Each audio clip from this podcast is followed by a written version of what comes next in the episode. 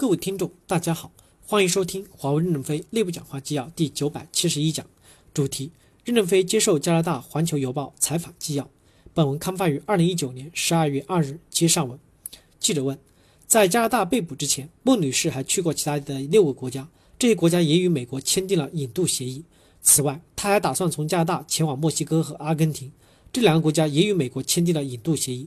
在您看来，为什么华盛顿选择在加拿大逮捕孟晚舟呢？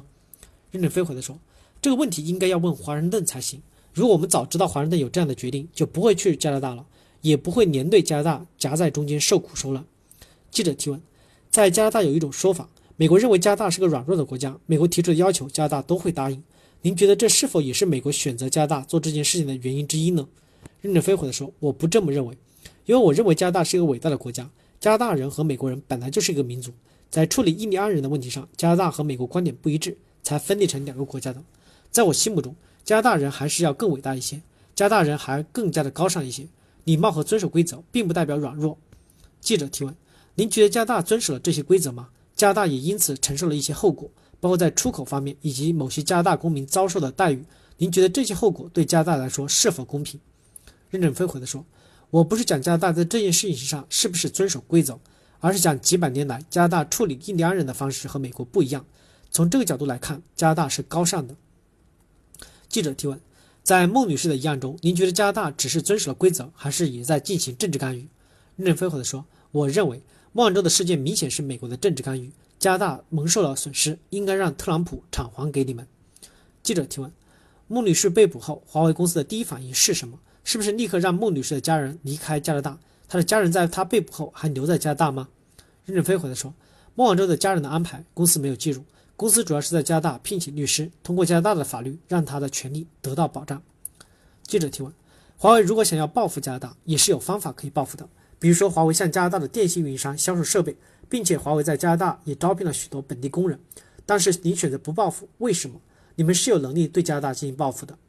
任正非回答说：因为我们认为加拿大是一个伟大的国家。当美国走向越来越封闭的时候，加拿大应该走向越来越开放。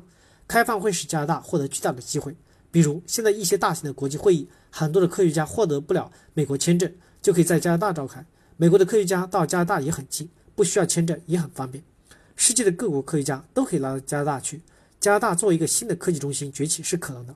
我们选择加拿大作为更好的发展基地，这个决心没有动摇过。第二，在人工智能的发展上，世界三位人工智能之父都在加拿大，因为我们也想围绕着这个科学家加强在这方面的投入和发展。不因为孟晚舟个别事件影响我们在加拿大的战略发展和投资。孟晚舟事件是会过去的，但是加拿大是永远存在的。我们不能随意放弃在一个国家的战略发展。我们也注意到加拿大最近的辩论，加拿大有人提出还是要选择华为的五 G。如果加拿大真选择华为的五 G，我们会全力支持加拿大做好五 G 建设。原来我们认为加拿大在美国的城墙根下，想过放弃在加拿大做五 G 的打算。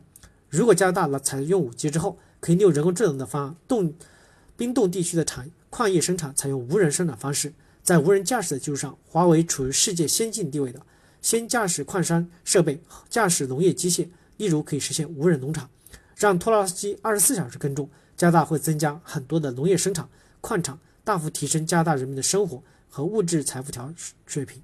当然，还需要有人去加油。加拿大有这么好的人工智能基础，如果加拿大把人工智能作为国外战略，是有可能处在世界前列的。所以我们在加拿大的投资，不仅可以向加拿大人工智能之父学习很多理论知识，同时也可以用这个技术造福加拿大的社会。